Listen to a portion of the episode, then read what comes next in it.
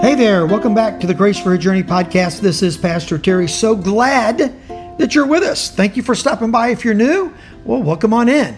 So glad to have you a part of the podcast. We're in Matthew 23 and we're going to be covering verses 25 through 26.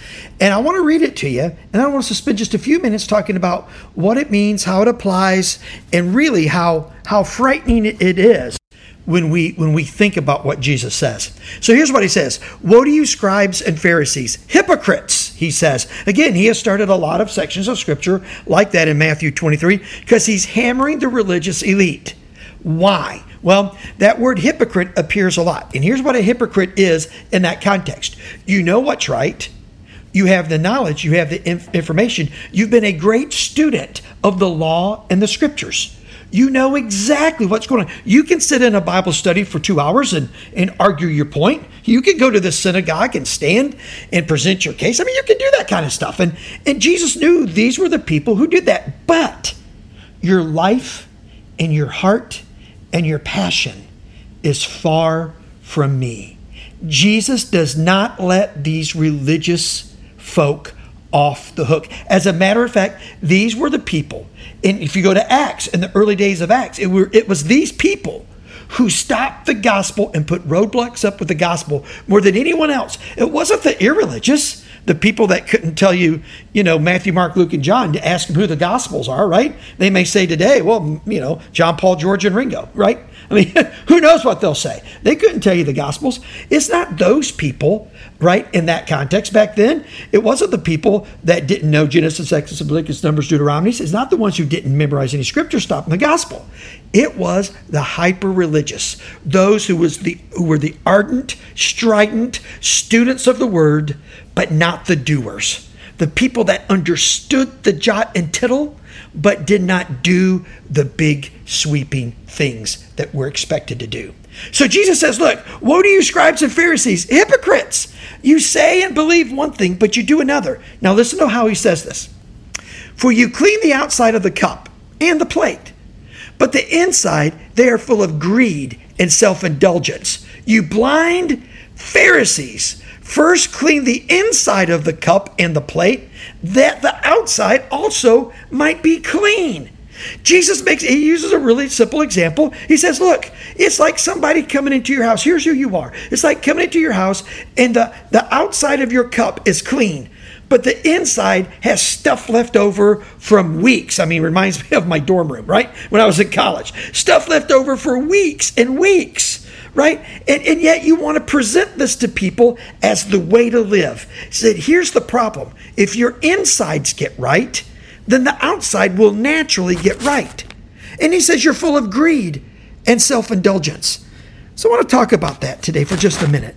What is it that people involve themselves with that would violate this passage of Scripture? Think about this 75%, this is a recent survey, just read it.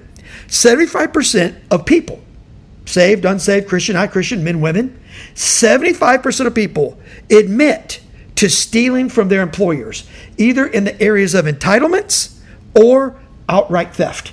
Stealing a good, uh, some sort of product, or, or outright money. 75% admit to that.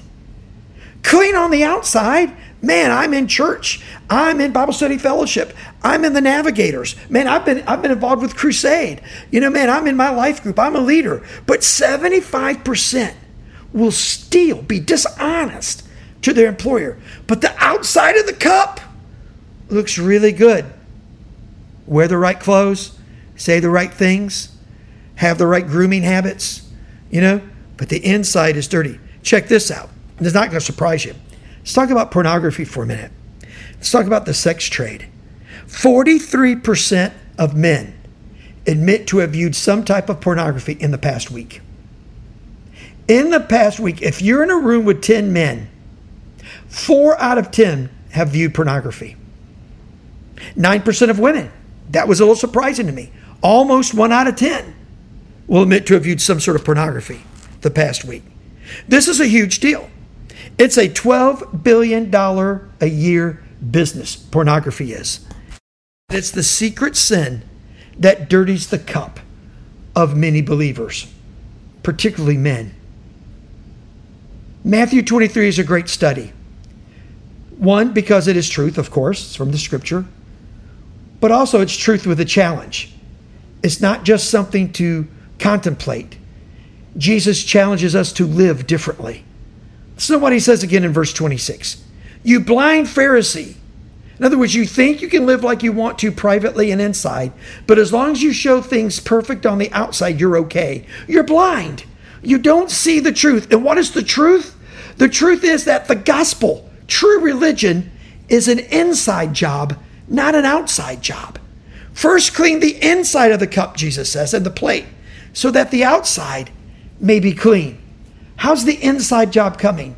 Are you spending passionate time of prayer with the Lord? Are you worshiping Him through music and through song, whatever your style might be? Are you doing that privately in the private times of your life? Are you telling the Lord how much you love Him? How much you thank Him for His word and His truth and the presence of the Spirit in your life? What are you doing in your private times? Guard your private times, and the outside of your life will be great. And, as you know, you'll find unbelievable grace for your journey. God bless you. He loves you. Love Him today, right back. Father, thank you for this time in your word. And Lord, thank you that it is truth, that it challenges us, changes us, grows us, and molds us to become more like you, our Savior, which is our goal. And we pray this in your name, Jesus. Amen and amen. God's blessings on you, and we'll talk again next time. Thank you so much for listening to this edition of the Grace for Your Journey podcast. I pray that it has been a blessing and an encouragement to you. Pass it around if you think it would help somebody, and we look forward to you dropping by again for another episode of the Grace for Your Journey podcast.